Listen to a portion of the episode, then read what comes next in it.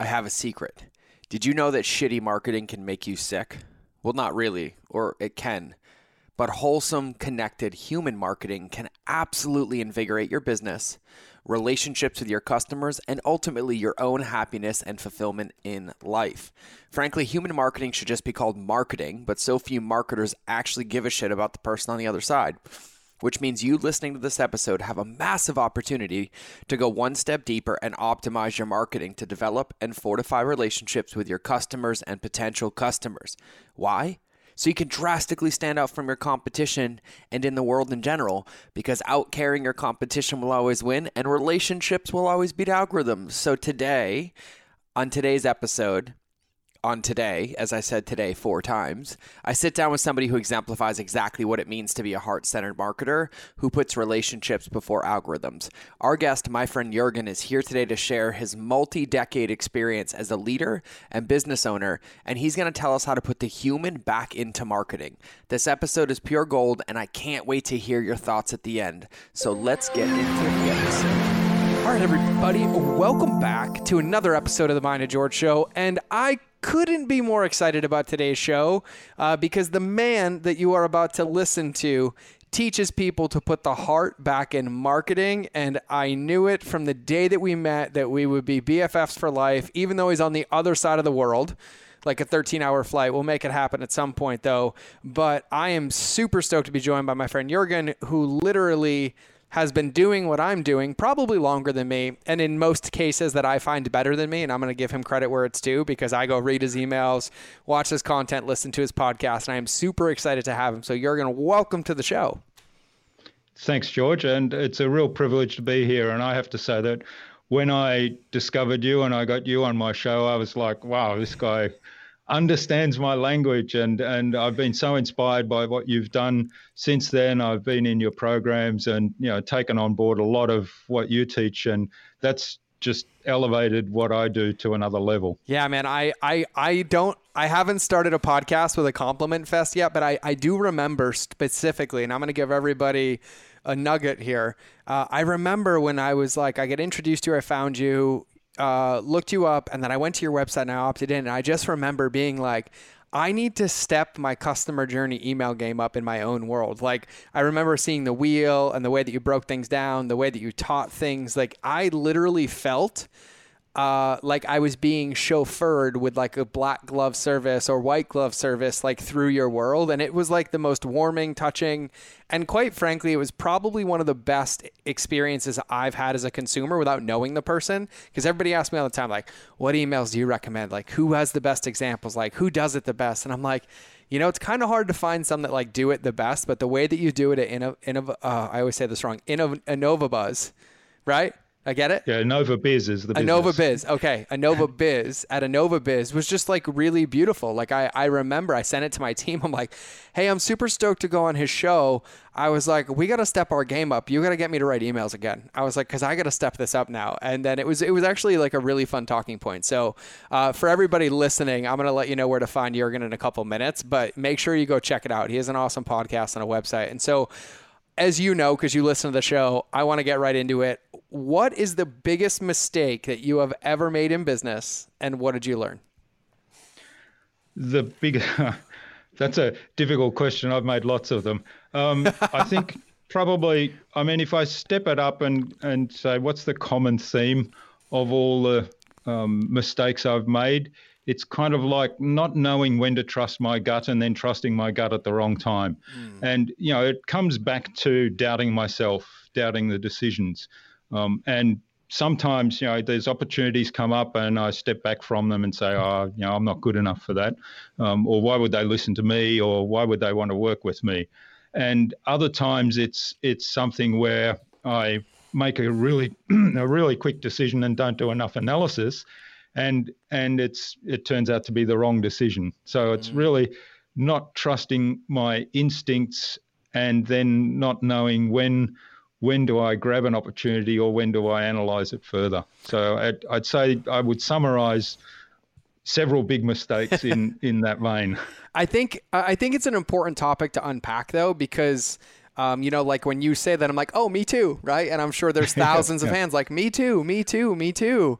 And I think it's a really, you know, one of the things that I love about, you know, like when we connect or just talking about entrepreneurship in general is the fact that no matter where you are on the spectrum of like success, business, what industry you're in, how far along you are, like these things come, these thoughts, these fears, these mm. insecurities. And and the reason I, I say that is because I don't think they're mistakes. They're always lessons, they're growth points. And so when you think about that now, you were able you've been able a few times to look at like up oh, I rushed that and I was reactive, or oh look, I almost robbed myself of an opportunity but do you have anything that you do now, like when something comes, like you're like, oh, there's this big opportunity that like you bake it in, or you support yourself through it, or you get to this big decision point and you're like, oh, breath, I need to pause. Let me look at this. Mm. So, what do you do now? Now that you're aware of it, right? What do you do now to kind of mitigate that or keep yourself in the direction, knowing that a lot of the times you're still probably like, I, I don't know, I'm, I don't want to speak for you, but for me, like someone's like, "Oh, you're going on that podcast." I'm like, "Me? You want me on that pod? Why would you want me on that podcast?" Like they're so, and they're like, "Shut up!" Right? And I'm like, "Okay, fine, yeah. I'll go." Right? But how do you how do you navigate those waters now, like moving forward to allow yourself to grow through that and also be aware of that pattern? Mm, yeah, it's a great question and long discussion. I've, I've done a lot of work with um, my business coach who teaches NLP, and I've mm. done, you know, I've done all levels of NLP. I'm pretty close to getting my trainer's qualification, and I want to use that in in my own training work. But with the NLP, there's a lot of work you do on yourself, and you know one of the core um, beliefs in NLP, one of the core presuppositions is that um, you know you're either at cause or you're at effect. So the you you know at cause is that I can take control of the things I control. Um, at effect is I make excuses. Um, so it's everybody else's fault. So this happened it's somebody else's fault. I look for somebody to blame. So I very much, you know, whenever I get into a, oh, woe is me, or um, oh, why did that happen to me? That that was unnecessary, or that's so unfair. Whenever I get into that, so I catch myself and I say, no, hang on, um, did I contribute to that happening? And if I did, how can I correct it? And if I didn't contribute to it happening, what can I do to make the best of this situation. So that's usually the first one. Now, there's a lot of self awareness involved in that, and the self awareness part also then plays into you know if there's if I'm having a conversation in my head and I have lots of conversations in my head, uh, then I kind of reflect on that, and I do you know do the pause, have a breath. Okay, why am I why am I thinking that? Why am I thinking I'm not good enough to go on here? Mm. Um, and and often, you know, like you said, a lot of people feel that way. So that that's one thing that sometimes I tell myself in that situation. They've had I don't know how many hundreds of guests on this podcast, and probably every one of them jumped on it and was nervous at the beginning and said, I'm not sure I'm good enough for this. So I'm no different from anybody else in that respect. So let me get on there and give the best value I can give.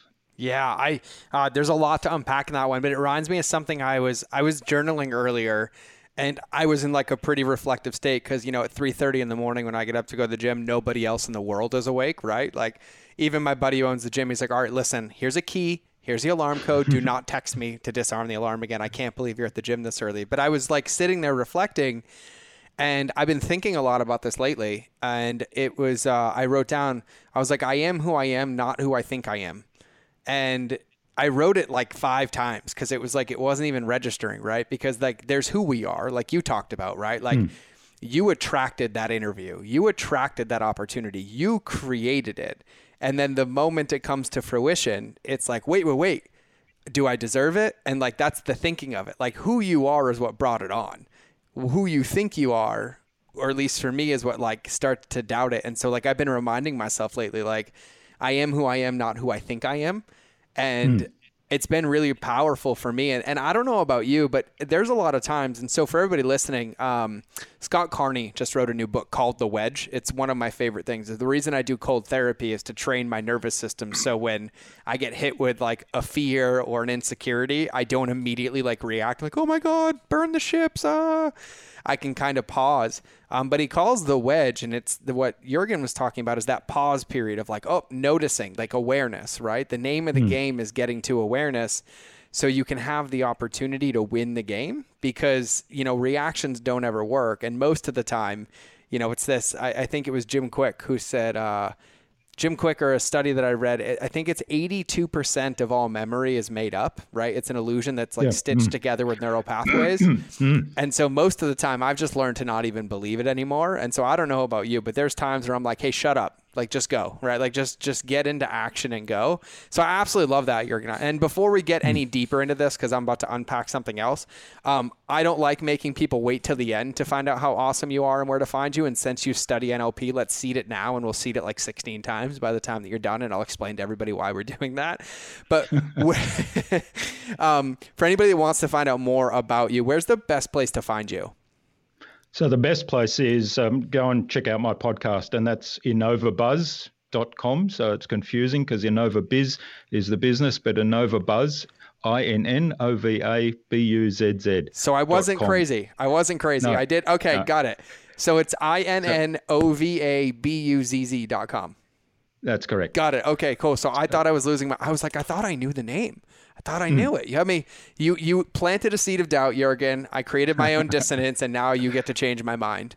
And so it's a Zeigarnik effect. Yes, right? that's Zeigarnik effect. I opened so, a loop. yeah. So for everybody wondering what Jurgen was talking about, just in case you're not familiar with NLP, I don't talk about it, uh, but NLP stands for neuro linguistic programming, and basically you can program you your thoughts become your beliefs, which become your actions, right? So we can program ourselves, we can utilize it to shift people, change people. A good example is the book The Catalyst by Jonah Berger that I tell all of hmm. you to read, except he's not sharing all the tactics and strategies. He's just talking about the book. So, so Jurgen, when you now think about this stuff, so biggest mistake, lesson learned was okay, cool. Probably most of that is bullshit, and I don't have to believe it, and I deserve to be here, and I do it.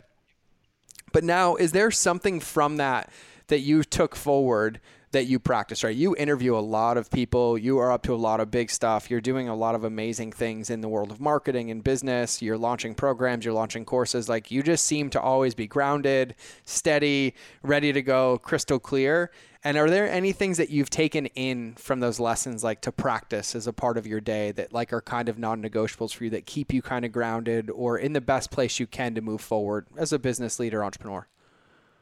Yeah, I guess it's it's just really the way I see myself and and how I'm aware, more aware of myself and my thoughts, and what I make those mean. So I've always uh, loved reading and learning. I mean, I'm a lifelong learner.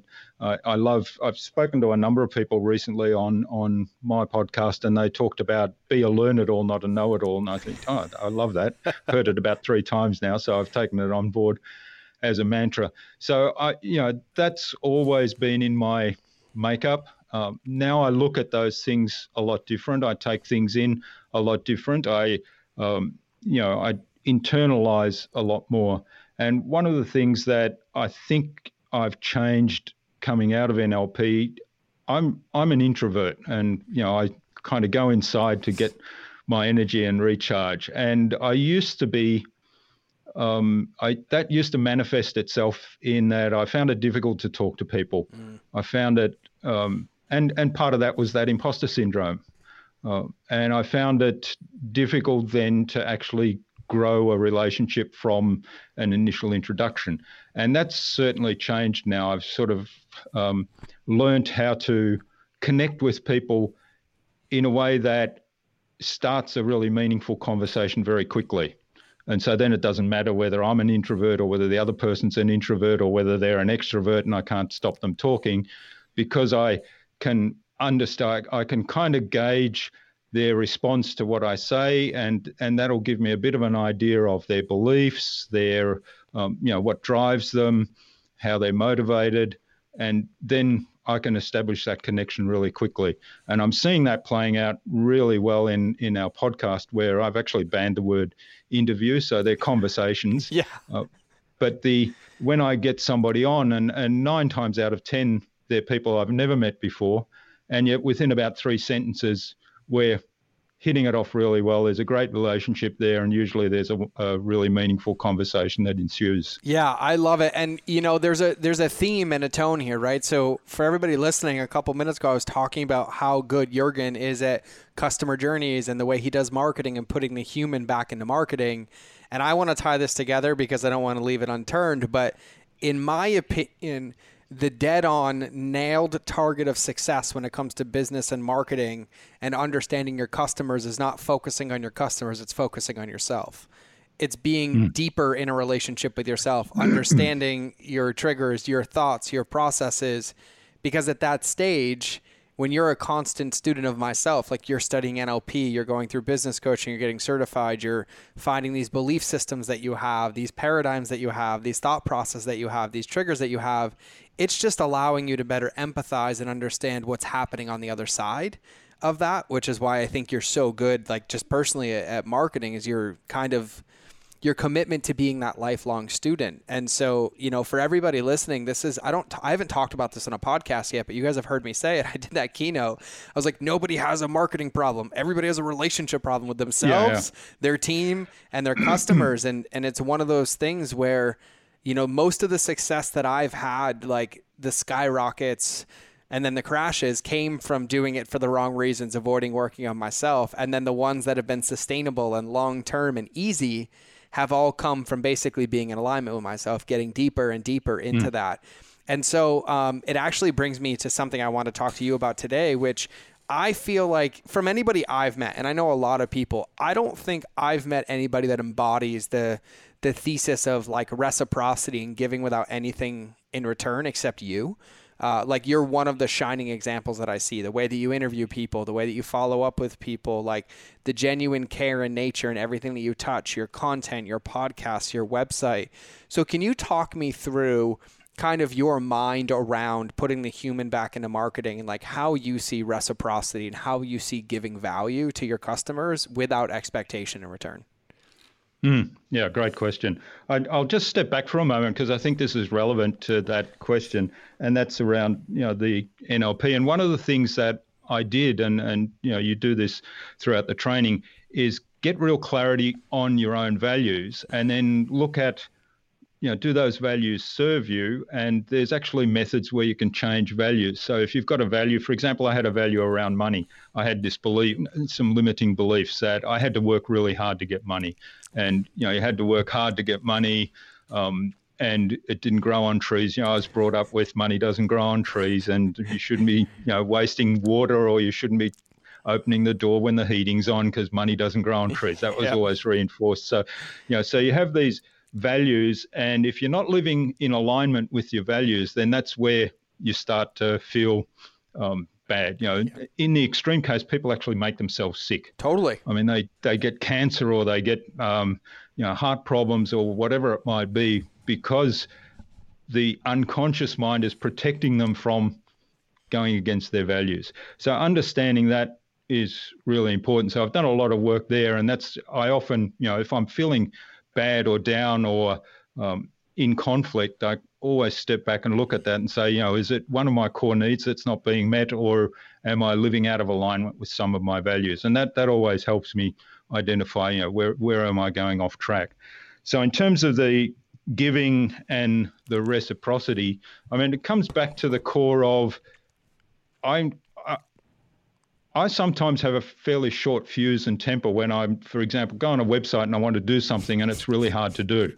Um, particularly, I mean, I did one recently where I bought some wine for my um, my son who's in San Francisco, and I bought him some wine from a winery in Sonoma where last time I was there, we went there, had a, a great day. You know, so there's a whole emotional connection to this winery, um, and the wine we tasted there was one super wine that we both enjoyed. So there's a whole emotional connection why I wanted this particular wine.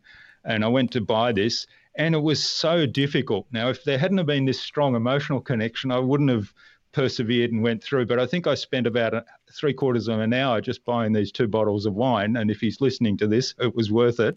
Um, but just having that experience, I thought, why do they make it so difficult? Here I am. I want to give them some money.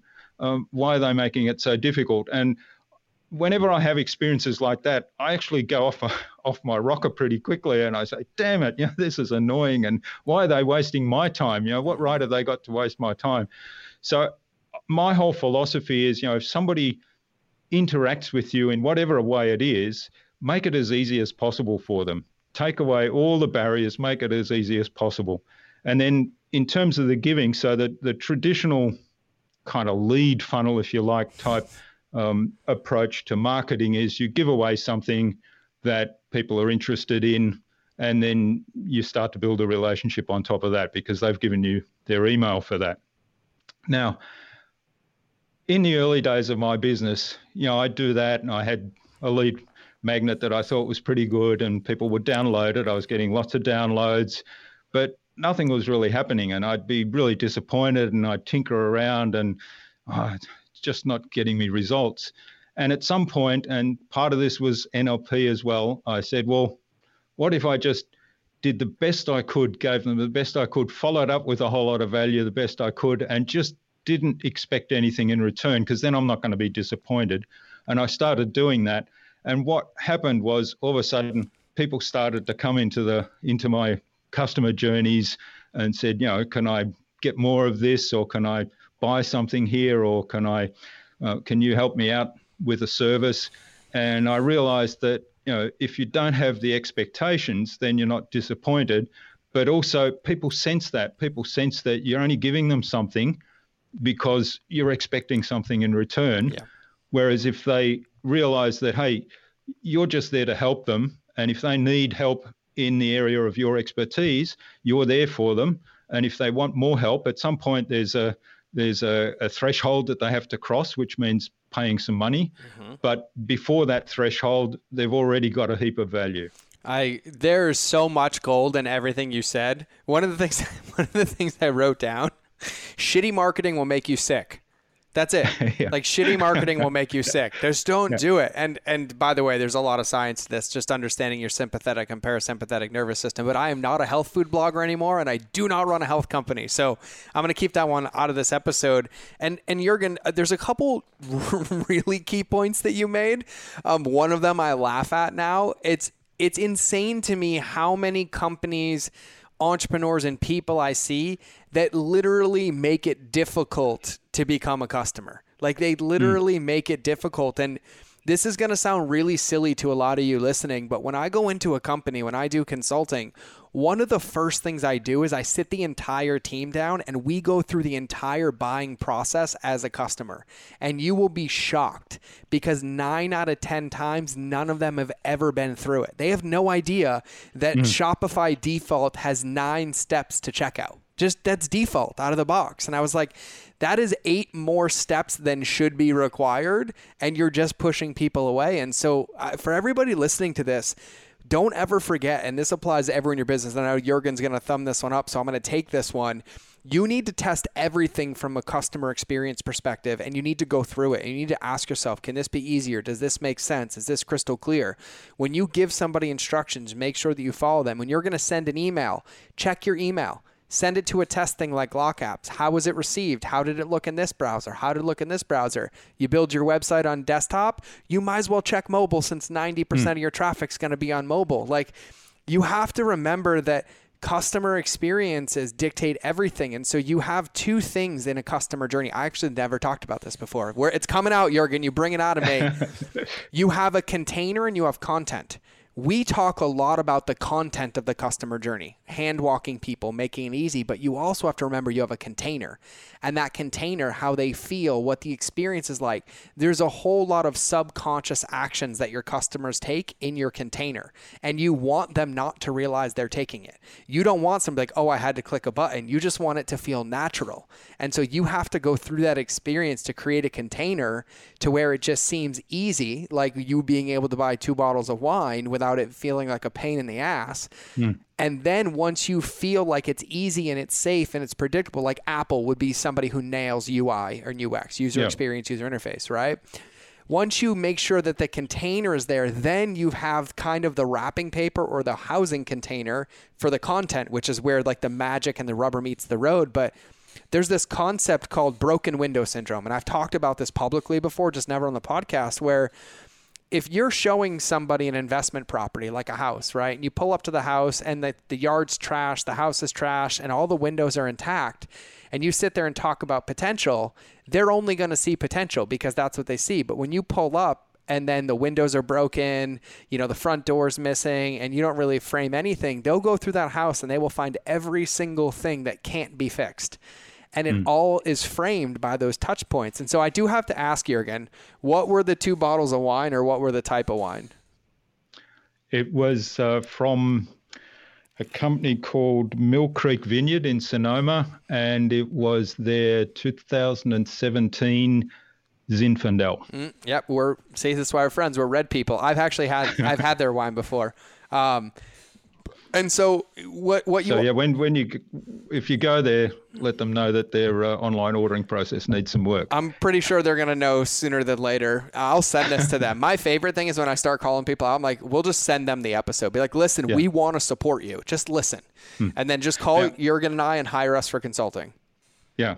Having said that, I will give them a shout out. When we went there, we had an awesome experience on the day we actually visited them. It's a fabulous winery. We were out in the garden. They, you know, the, their wine tasting's up on the first floor. They brought every single wine that we had on our tasting flight down to us. They said, you know, would you like to try anything else? And we said, oh, that one was nice. Is what's the the earlier vintage of that one like? They brought that with no extra charge. So the experience when we were there was fantastic but yeah. they and, and need I, to do something with their online. And I think, but I think that actually, like, there's two things in that, Jurgen. I think you nail this uh, in a lot, and like we'll see eye to eye on this one. Is when we think about it, a lot of companies think about customer experience only in the frame of where they see and touch the customer restaurants, mm. wineries, grocery stores, things like that, without realizing that everything that happens outside of that container dictates how well that experience is in that container, right? Like mm, that That's right. That hmm. winery. And if yeah. if I hadn't had the earlier experience and didn't have that emotional attachment to the wine, I would have given up probably 5 minutes into that experience and said I'll go find another one. Totally. Totally. And then and then even so, like we talk a lot about social triggers and marketing, right? They actually made it harder for you to go basically shout off the rooftops how amazing it was because you have to think about, oh my God, if I recommend this to my friend, I have to let them know, oh, I don't want them to go through a 45 minute checkout and then mm. they're going to associate like a pain in the ass with me. And so then you're yeah. like, huh, you know what? Never mind. I'll let you taste it. And then it's probably like, hey, taste it, but don't buy it online. Wait till you go in person. Yeah. And a lot of people don't think about that. And like, I, I, think it's such an important thing to understand that a customer journey isn't where you want it to happen. A customer journey is wherever it happens and your mm. customers mm. interact with you, which is why you have to think about all of it. Like the amount of restaurants I see, right?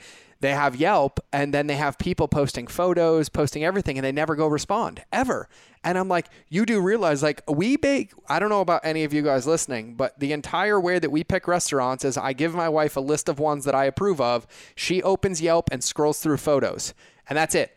And whenever hmm. there's a photo that looks good, she's like, that's where we're going. And I'm like, that's the entire process. I don't care about price. I don't care who the chef is. I don't care what any of that is. And it's shocking to me how many echo chambers there are in companies when it comes to customer journeys, right? And so with with you and that and that winery, I think it's just such a valid point when we talk about customer journeys. Now, before we got into the winery, what we were talking about, um, and I want to unpack this because of your background in NLP and how you see this.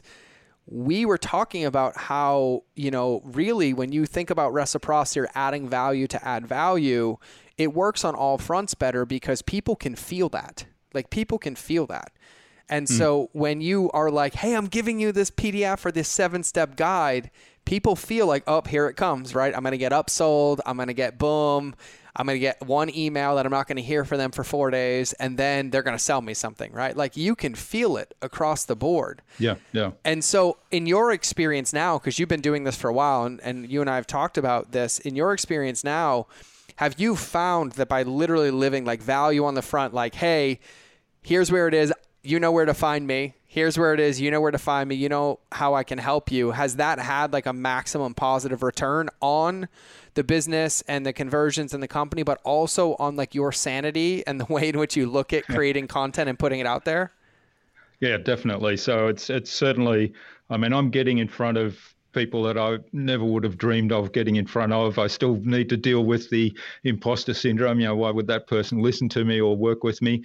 But it's certainly you know expanded my whole horizon of people that I get in front of now and people that actually interact with me and and then talk to me and also the sanity part yes it's definitely helped that as well well like I, was thinking back yeah, I had a moment of brilliance the other day and I was thinking thinking back to what I wrote because um, I'm kind of thinking how do I incorporate this little uh, mantra into my whole um, whole stack. And it's that marketing is the art and science of creating and sustaining exceptional customer experiences and relationships.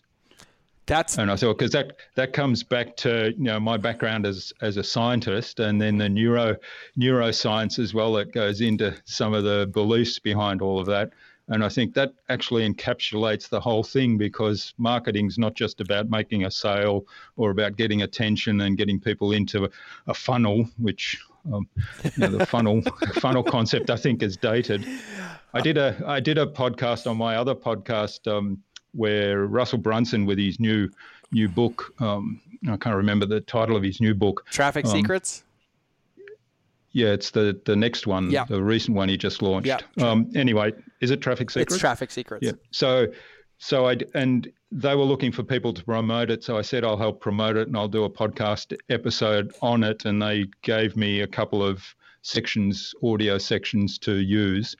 And so I I used one section which wasn't too bad, but I prefaced the whole thing and I said traffic is people and uh, funnels are, are, people and traffic is customers. Mm-hmm. And, you know, turned that whole around. So the, the whole idea of traffic and funnels is kind of language that I think takes the wrong approach to marketing. Totally. And you know, there's a lot here. One of the one of the things being too what I find personally is that like we're entrepreneurs, right? You and I both teach hmm. marketing. We we have similar beliefs, similar values, but we have different voices. We have different delivery methods, mm. right? And what I love about the way in which we do marketing for everybody listening this, when you take that value based, you eliminate your thought process of like how can I position this or how do I say this so they opt in or how to like and really you're just turning off your authentic voice or your wisdom. And so what I also love is that when you play the reciprocity game, it's just a documentation of your voice and delivery, which magnetizes and attracts the right customer. Because I've played in mm. all these lenses, right? I've played on all the fields. And there's been times even my best of friends have gotten me to be like, here's my three secrets. And I'm like, oh, I'm glad I got 150 people that will never talk to me ever again. Ever. Because, like, you know, once that touch point's over, there's no alignment, nothing whatsoever. And so what I love about that and and to kudos and credit because I think it's such an important topic that everybody should understand.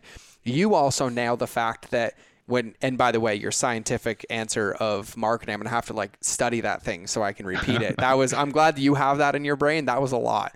Um, when you think about it, what you're really taking into account is the fact that you're creating a container or a bucket or a net or you know a safe home that it doesn't matter how long the journey takes it's that they are on the journey and whenever they're ready like you said earlier they cross mm. that threshold then they know what the next escalation path is and that goes against what half the bullshit we see in our industry, right? It's like get more AOV on the front, or you know, my EPC is this, so you can upsell this and downsell this, and then get this, and and I'm like, shut the fuck up, like just shut mm. up, like that's my grandmother. I'm gonna let her kick you in the teeth if you keep talking like this, right? Like, there's nowhere in that, and so I have to agree with you that the the concept of funnel in the way that it's taught, in my opinion, is very broken because it's very transactional. It's very like, hmm. it's very robotic, right? Like it, it's, I, I, think some of the people that teach it, if I literally replaced like traffic with their kid's name, I don't think they would teach it the same, right? Or yeah. if their kids were coming through my quote unquote funnel, right?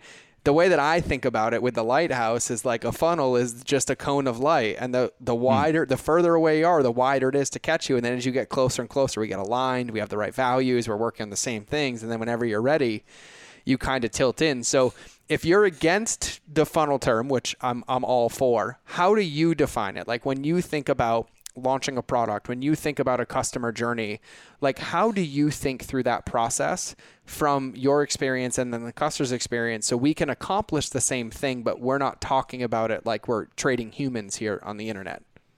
Yeah, yeah. Well, what what we have is a 12-step marketing framework that we use, and that's the circle you mentioned mm-hmm. earlier. And I've actually taken the lighthouse in to step one of that, which um, you know, because I was so I, I, love the metaphor and I love the uh, work you do in that because it's a lot of uh, self-reflection stuff. And I've added some more to that. So, so in your lighthouse, you talk about the why, mm-hmm. the business why, and the personal why, the what in very high level terms, and and the how you do it again in very high level terms. So, what I've added into that um, at the base of that is who am I, mm. and I go through an exercise where we do, uh, and this comes from NLP, which, you know, for example, I'm a man, but I'm so much more than that. Totally. I'm I'm a marketer, but I'm so much more than that. I'm a scientist, but I'm so much more than that. I'm a podcaster. And you can do this exercise. Ideally, you want somebody else to walk you through it and step you through it because normally we sort of stop at about five or six levels what you want to do is really exhaust that because then you get really deep into what motivates you, what drives you, and then put that together in a couple of paragraphs describing you because that that will then help you build relationships with other people. And then we do the uh, why, what, and how in in pretty much the way you teach it. Mm-hmm. And then the second step of our 12 step framework is getting to know who the dream client is. So now we work on, we kind of start off with a customer avatar, but we take it to a whole different level because we work on their uh, beliefs and their values and their motivations and and what are their pain points or their before state and what are their aspirations or what's their after state particularly in relation to you know one or two key pain points that are things that we perhaps have some skills or some products that we can help with. Mm. So that's the second step. And then the third step is working on the message. So how can we how can we get a message that actually communicates with them and starts to build a relationship? And in that, it's really important to understand the um, customers at a deep level, understand the dream customer at a deep level, and where you can find them and how you can connect with them. And then at that point, we kind of do things to start conversations. So I've actually taken a lot of my email sequences and, and really pruned them down a little bit so that very early on, I invite people come and have a conversation mm. with me I... or with with us, and and at that point you can build on the understanding. You can start a genuine relationship. You can find out what what do they really need. Are you a good fit? And you can take it from there. And then the step, the fourth step of the the thing is then you know delivering that message where do you deliver the messages? And you refine that message of course from what you've learned from those conversations. And then there's four steps after that which are kind of the lead nurturing lead capture and lead nurturing in the traditional funnel but i'd use those as here's the different customer journeys. So mm-hmm. somebody can somebody will want to come into your world to want to learn. So that's where you give them free information and you make it easy for them to find that information and to apply it but you don't you're not actually there for them to help them implement it or to hold them accountable yet. Totally. the next one is is the relationship one where there is some of that accountability through a group through something that's easily scalable. And then the the next one is how do you nurture that relationship? How do you um, continue that conversation in a way that you know doesn't have that expectation on the back end that it's mm-hmm. really just you know i'm still here for you if you need something here's some other stuff that we've just done recently that might be helpful those kind of things yeah. and then the the fourth part of that is when they're ready to cross cross the threshold how do you how do you make the sale how do you make it easy for them you know that it's it's just an obvious choice, and also it's it's really easy for them to take that next step. Do you mean it doesn't take them 45 minutes to buy a bottle no, of no. wine? That's oh, right. Gotta Yeah, and so it's so funny. Yeah, ideally, it's ideally it's one click. Yeah, one click, right? It's, and for everybody and listening, also the button. Here's one of my here's one of my pet peeves. The button shouldn't say submit. No, no, because I don't want to submit to anything. no, no. I mean, there's I could I could do an entire episode on pet peeves that I see on the internet. like I just I'll I'll probably do that when I'm done with this challenge and I'll drink a bottle of wine and record an entire episode of everything that I can't stand when it comes to digital marketing. And I'm sure for those of you listening that know me, you can see why uh, Jurgen and I see eye to eye on everything. We're talking the map of modalities, the customer journey. And by the way, we both created those independently without knowing each other. And then we met after we created them And his Wheel of 12. We basically go through the same thing. But what I want everybody to catch is that nowhere in there was AOV or LTV or conversion rate of the ROAS to squeeze a credit card out. And what I think is so important and not a lot of people will say it, but I will say it. What you don't understand is that the people that you admire that are telling you that you're one funnel away and you can get your two comma club with one funnel and blah, blah, blah, do all of this work, but they refuse to teach it because they don't want to play the long game. So they show you what you can have by playing the short game with you. Hmm. You're on the transacting end. And then once they move on to something else, then they'll come teach it to you two years later and it's already missed. But it's been happening the entire time. Like, I, I just can't stand this whole like, oh, copy this funnel and blah blah blah. Like, let's take your mm. money, but then not give you the real secret sauce. And like, they do have to do this. You have to know. But what they're learning for all of you listening is they're learning your pain points. They're learning how to agitate them and basically how to create cognitive dissonance in you to where you tilt in. And most of the time, in my opinion, they operate out of scarcity, which is why we end up in the same boat, buying again and again and again, but not buying from want, buying from need. And that's mm. the big distinction. That's the biggest difference. Some, some of those really successful people, what the if you buy one of their courses, the thing you probably can learn most from is the journey that you've actually gone through. Yep.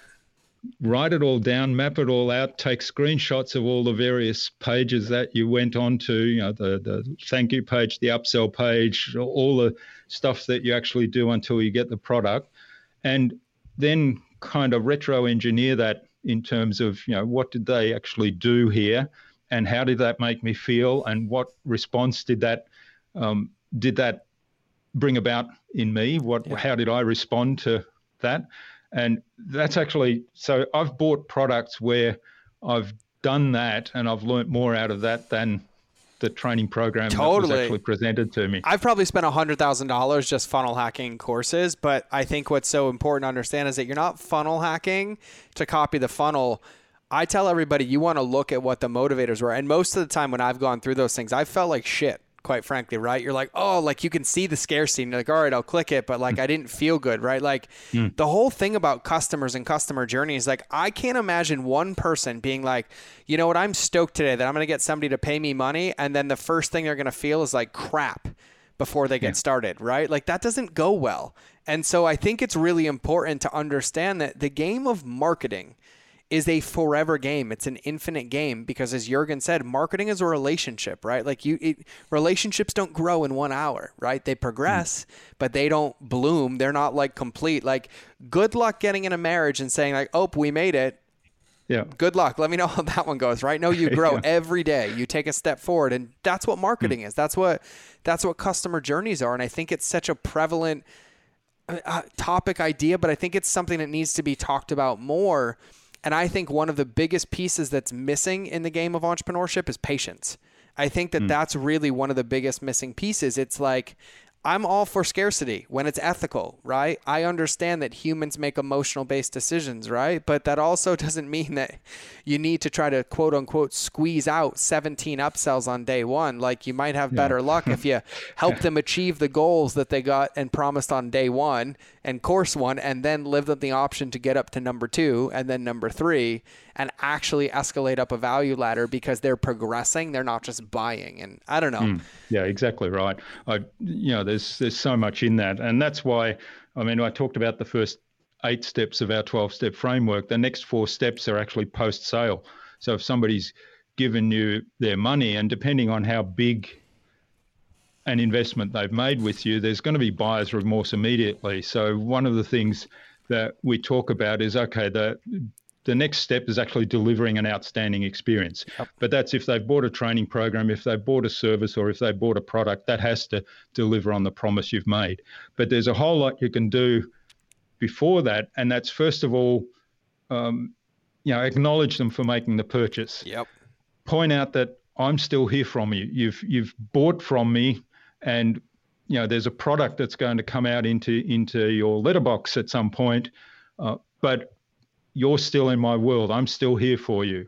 And you might like to watch, for example, if it's a product, you might like to watch this video right now to understand how this product is going to work and what it will do for you and how to best use it.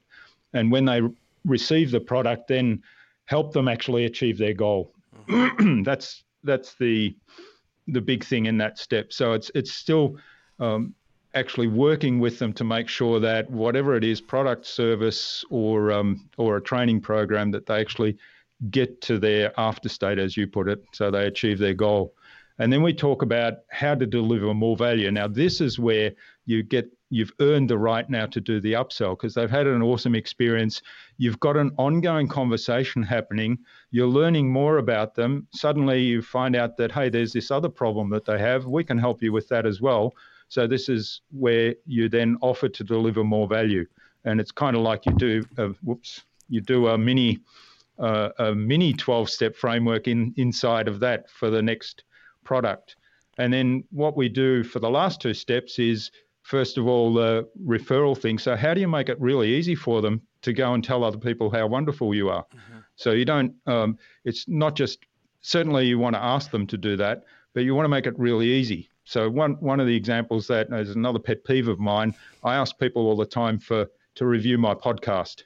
And if you've ever done a, a review of a podcast in Apple Podcasts, it's really difficult. It's a pain in the butt. So by asking by asking people to review on Apple Podcasts, I'm actually making it really hard for them to review and give a positive rating to my podcast. Yet most people want to give a positive rating. So I've got to actually make it easy for them to do that and to give me referrals if it's a product or a service. So we have a whole system of how we do that. And then the final step, the 12th step, there's two kind of things about the 12th step. It's how do we scale? How do we um, get our systems and processes in order that that this is going to work and be sustainable for the long term, particularly in relation to those relationships?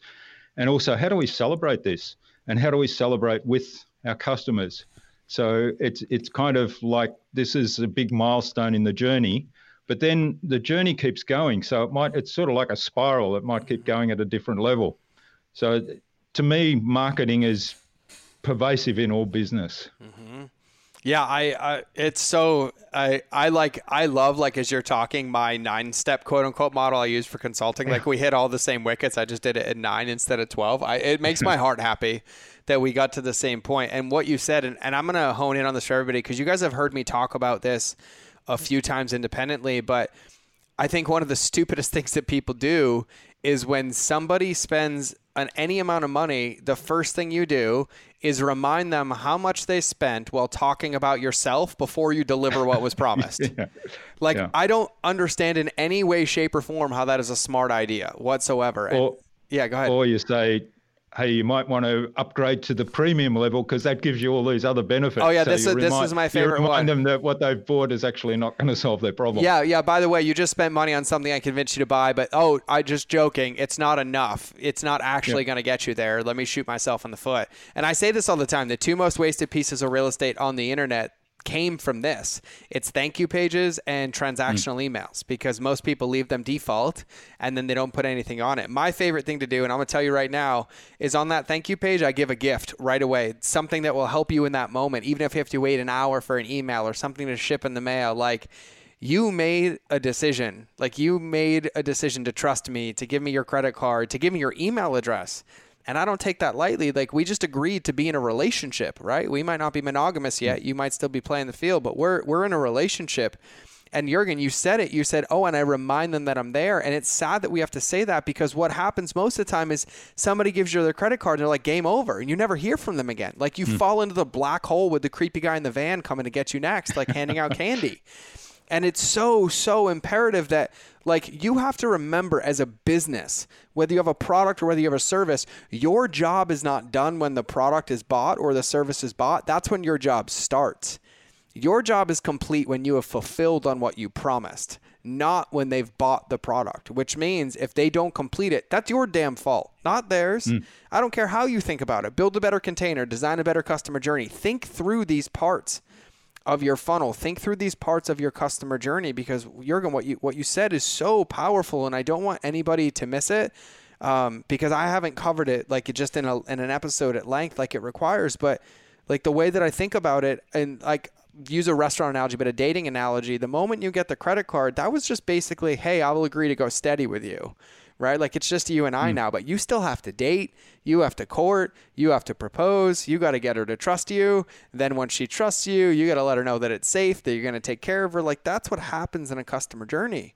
And it's really imperative that you think through that. And and the way that you describe it, I think is absolutely phenomenal that you know, you said the first part, which is you make it about them some NLP and psychology in there. But yes, always make it about them. Congratulate them. Let them know that they took the hardest step. That they that the work is now it's easy. They have support. They're on a team. They're in a family. And then you start walking them through the process. And so, yeah, kudos, man. I just think it's I don't think it's talked about enough, and I love that we're talking about it because you know these are the things that unfortunately one percent of us scream and get, and people are screaming for, but yet the other guys are still getting you know attention and buying more traffic, and then they all come like, I can't believe I spent eighty thousand dollars of courses from them, and I've never even heard from them. They don't even know my name, like. I didn't even open one of the courses. I was like, well, you probably mm. got 60 grand in one funnel and they convinced you that you needed all of it. You probably gave them like your firstborn on top of it you know, and then they disappeared, closed the company, they don't even exist anymore. I don't know. It, yeah. it drives me nuts. And, yeah, and then there's all the marketing automation, which is, I mean, don't get me wrong, it's wonderful. It's there's so much we can do because in that step 12 where we look at our systems, that is one thing to get. You know, if you get that right, that means you can scale much more effectively. Yeah. But most people just go to the defaults, as you said. So, you know, I, I had one recently where I'd uh, signed up for a program and I kept getting a daily email from them saying, you know, um, sign up for my program. Here's why you should. Here's why you should sign up for this program. Here's all the benefits. I say, stop cluttering my inbox. Oh, I've signed up. I can't. I can't. It happens. It happens to me, and it, it's. I don't know. I'm yawning. It's so boring when they do that. like it it's like and and listen for everybody thinking like oh i don't know tech that is the easiest thing ever. Like if somebody buys you don't send them anything else except for what they bought. Like it's so powerful. And like your step 12 is automate. My step 9 is you have to earn the right to automate. That's my last step right? You have to go mm-hmm. through it button it up get the journey tight and then earn the right to automate Oh man, yeah, like and and I think that's an important thing to talk about too, Jurgen, because we talk about marketing the same way. You talk about putting the human back in marketing. I talk about relationships beating algorithms. And I think there's this misnomer that means like you have to do everything yourself. You have to like be hmm. omnipresent. And I'm like, no, no, no. Automations are good. There are yeah. things that you can automate. You can use chatbots. You can use email automations the difference is is that you're open about it right? Like i love using chatbots. I'm like hey guys this is robot george. Let me know when you get through it and i'll pop hmm. in in the end right? And so where do you think or how do you see like automations playing into successful marketing with heart centered approach? Like how do you use them? How do you approach them? You know what are your thoughts on that? Yeah, yeah. Well, I, I think um, what you touched on there, using the chatbot, but then it, injecting your personality into that, that's a great example of making it human. And then um, the the danger I see in the chatbots, I mean, there's there's services, and I've had this experience a couple of times in the last week, where I've signed up to try out a new service. I've, um, you know, typical. I've struggled to make progress and achieve what I wanted to achieve. I've gone to the chatbot to ask for help most of the time I don't get them live because of the time zone difference. Yep. So I've asked a question, then it comes up with three suggestions out of their help system, which bear no relation to what I actually asked. And then I've got to leave my email address and, and then I have to wait until I get an email, which usually then is the next day because of that time zone difference. So then I'm, you know, that first experience and first touch point with that service or product is bad. Yeah. So I'm kind of already saying I'm, I'm already disappointed. Um, the, what I've what I've started doing with those chatbots. So I've got on my website now. There's a service called um, VideoAsk. I love that service. Type and, Typeform yeah, made it. And I've um, put that on instead of a chat form. And what that is is a short video of me saying, "Yeah, welcome to my world. Um, I've got a question for you. What do you?" Well, I can't remember exactly what I say, but it's sort of along the lines of what what what brought you here, and what can I help you with today, or what what are your challenges that maybe you're looking to solve mm-hmm. that you came here for, and then there's the option in that to reply by video, reply by audio, or reply by a text message. Mm-hmm. And to me, that's a really smart way, I think, of of using the chatbot. I mean, that is automated. I've done the video; it sort of pops up by itself. It's coded into the website, but it makes it really easy for people to actually type something in and even give me a video, and that will then start a conversation. Yeah, I love it. I think um, I just saw everybody wondering. Uh, it's called uh, VideoAsk. So the amazing people at Typeform, who makes like some of the best survey software, that's what I use for surveys and questionnaires. They made this platform called VideoAsk, and uh, it is extremely powerful and extremely mm. low priced for what it does and how it uses. I mean, you can use it in FAQ sections. It has conditional yep. based logic in it. You can break down video questions and then people respond and they go through like a survey but with videos. It's it's really mind-blowing when you think about it. But I think what's what you said and this is for everybody listening when you think about automation when you think about utilizing these tools it's just important to infuse your personality or human into the tool that you're using mm. right mm. like nobody's going to be upset that like you're not sitting at the computer 24/7 waiting to respond yep. on video. Like nobody's mad about that. Most of the time you would prefer a faster response than waiting. And so what you can utilize is these things that give context and give personality and help you personalize things for people, which then helps get you better information to better serve them with what they would be looking for and what they need. And by the way, if you run a software company, and you don't know that your customers live across the world, you need a 24 7 help desk. And I don't care. I don't want any fucking excuses.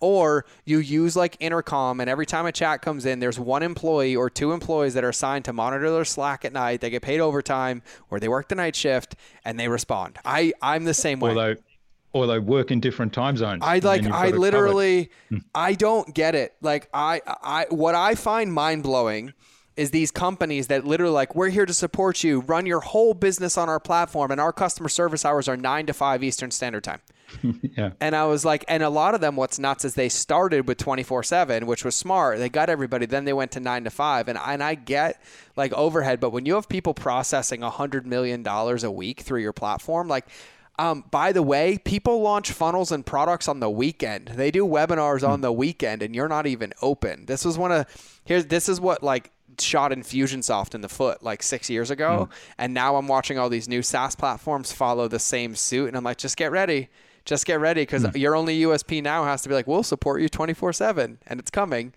Oh, I don't know, Jurgen. I think yeah. we should have. We're, we're, gonna have to do another podcast on all the pet peeves that's certainly one of the the systems and processes aspects that I, um, you know, that we work on in in that step 12. It's you know how can you how can you support customers around the clock, and it's as simple as having um, you know a team of people that live in different time zones, so they can work nine to five, yeah. but they hand off when when they um, they get to five o'clock or it's the end of their working day, they hand off to the next time zone. Yep. And you have systems in in place that they know exactly how to answer all the questions. They live your values so that when they're interacting with customers, they're actually interacting the same way you would interact. So customers feel that they're having a consistent experience with that brand.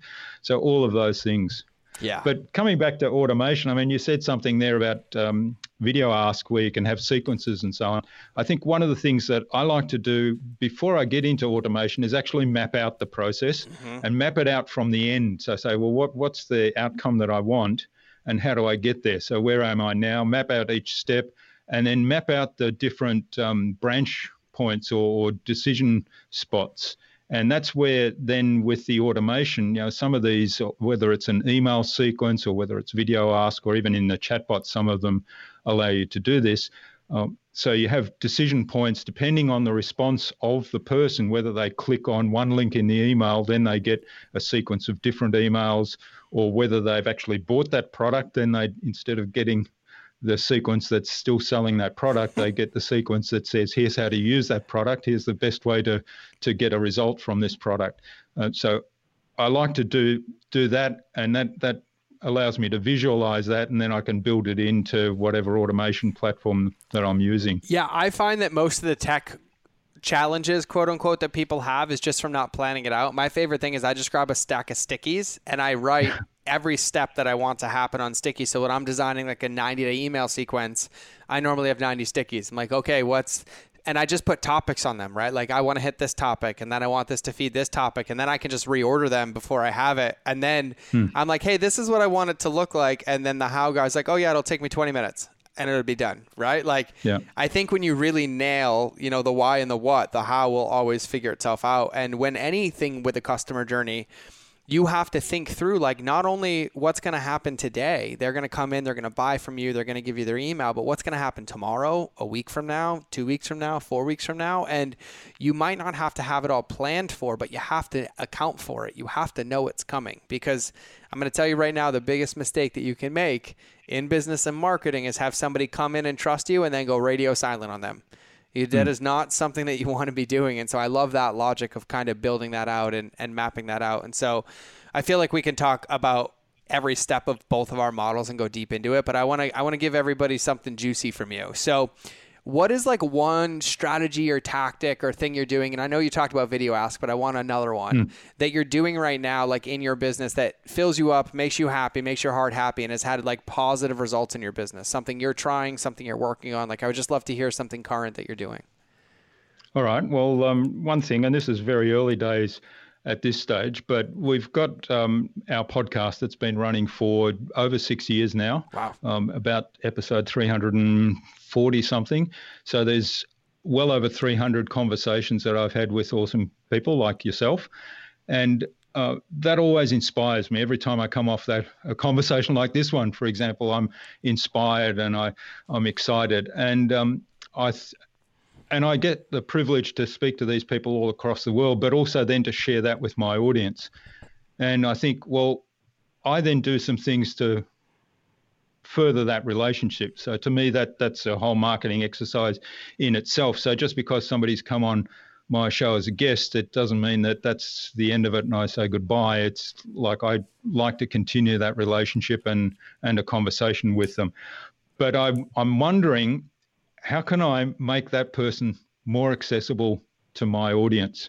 So I'm playing with some ideas there of building a community of people that it's kind of like a masterclass, but masterclass isn't really the right right term of um, where you know my guests could come on and add value in conversations to a broader community, and of course that exposes them to a new audience, hopefully, and might lead to some relationships there, but it certainly will add value to my community. So that that's something that I'm really excited by. I've got some ideas how to do that. I've been doing lots of drawings and post-it notes on the wall and whiteboard stuff, um, but it's early days yet, as I say. I love it. No, I love it. I think it's such a good idea. Like you, you've you've extracted so much knowledge and value in relationships and having a place to bring everybody together to extract what they want and then add value. I, I love it. Like building a community around the podcast who's been on it, the listeners. I, I think it's an amazing idea. And so, if as you think about now, like what we talked about, we, we both believe in human based marketing, customer journeys, adding value, playing the reciprocity game for the right reasons. It's not reciprocity if you're agendized, by the way, just to be really fucking yeah, yeah. clear. Um, we're playing it now. So for everybody listening, what do you think is like one thing that they could do today, like in their marketing, in their business, in their customer journey? Like no matter what, like go focus on, put it into practice, try it, think about a question to ask that would positively benefit everybody. Go talk to your customers. Yes. yes. Um, Bow down, yeah, mic drop. A, have a have a meaningful conversation. So particularly in this day and age where you know everybody's impacted by COVID in some way. Um, businesses are impacted because we can't meet in person in, in most parts of the world. So you know, connect with them because you can use online tools like we're doing now. Mm-hmm. Easy to connect with them, or there is a thing called the phone. Um, connect with them there. Uh, get on video if you can, yep. and just find out you know what are their challenges right now.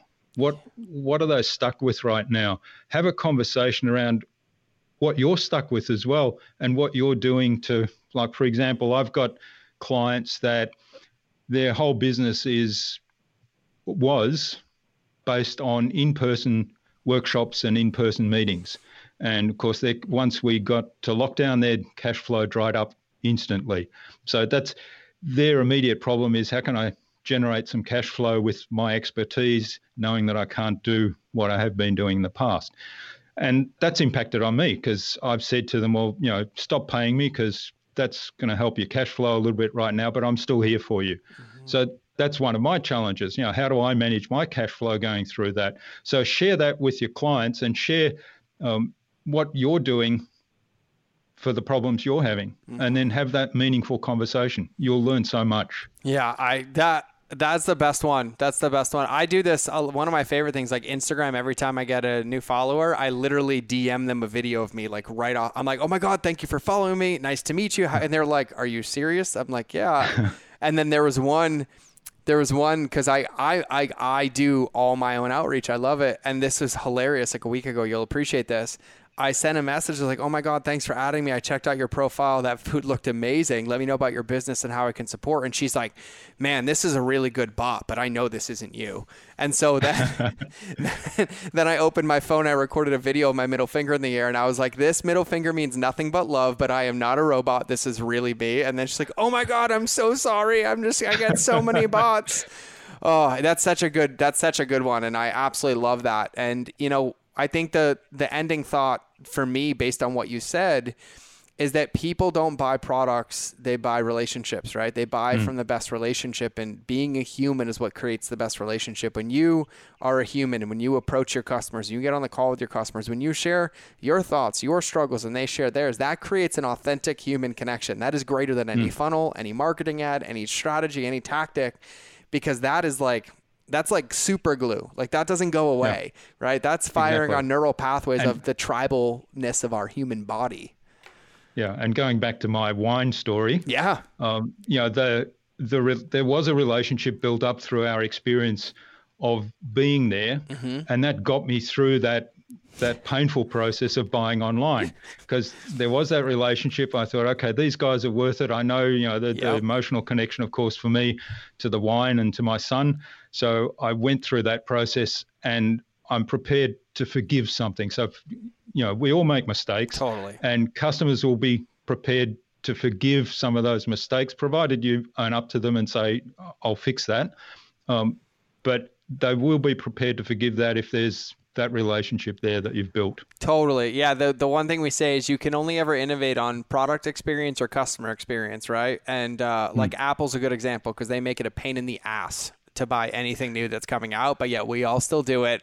They sell out hmm. pre-orders. We have to buy it a month in advance, wait in lines, pick it up. And so, you know, it's just really important. And, and uh, to this winery, because uh, I'm going to find you and send you this interview, and I'll, I'll send you a free hour of time as well. Like, thanks for having such amazing customer experiences. And and I think Jurgen too. The the one thing with that is I used to take feedback like this personal, but then I realized that's a gift, right? Because like mm. you having that experience as a customer and sharing it gives them a tool to make it better and make it better and make it better. And I think that that's the game of business and marketing. I don't remember your full sentence. I'll have you share it when we close again of like your distinction of of marketing. Um, but really, the more that we get this feedback as business owners, as entrepreneurs, the more that we post into the world and get slapped in the face, get no responses, get lots of responses, the more we edit our craft, we grow, we learn, we iterate so that we can continue to grow on this journey for ourselves and for our customers. And so it's a lesson that took me a while to learn, but I think it's a really, really good one. And so thanks for sharing all that feedback as well. Yeah. And so what was your, what was your, uh, what was your distillation in your zone of genius the other day? So, marketing is the art and science of creating and sustaining exceptional customer experiences and relationships. I love it. I love it. I, I want it on a bumper sticker because I won't ever remember that. I've been hit in the head too many times, but I love that. Uh, and that's the science brain in you, which makes me happy. And just so everybody knows, and Jurgen yourself, I feel like I talked a lot this episode, but I get really fucking excited talking to you about marketing. So for everybody, if I went on long tangents and diatribes, it's because I'm like an excited little puppy dog when somebody else speaks marketing the way that I do. Like I just want to go, go, go, go. And there's probably going to be episodes two, three, four, five, and six because I want to unpack like eight of these ideas with Jurgen. So, uh, Jurgen, thanks for um, being as excited and patient with me at the same time and coming on the show today. Well, thanks for having me on, and I've really enjoyed this conversation. And and thanks for all that you do too. Yeah, of course.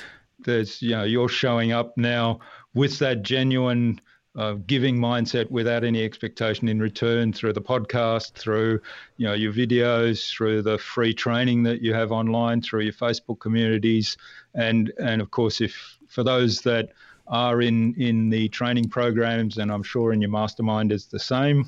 Uh, that there's just so much value there. So keep doing what you're doing, and uh, I appreciate yeah, it, man. This has been fun. Yeah, I appreciate it. And for everybody that's still made it to this far, just remember to go find Jurgen. Um, the website is innovabuzz.com, I N N O V A B U Z Z, and the podcast is Innova Biz. Got it? No, the other way around. Other, ah! okay, so what's the podcast name? The podcast is innovabuzz.com. Okay.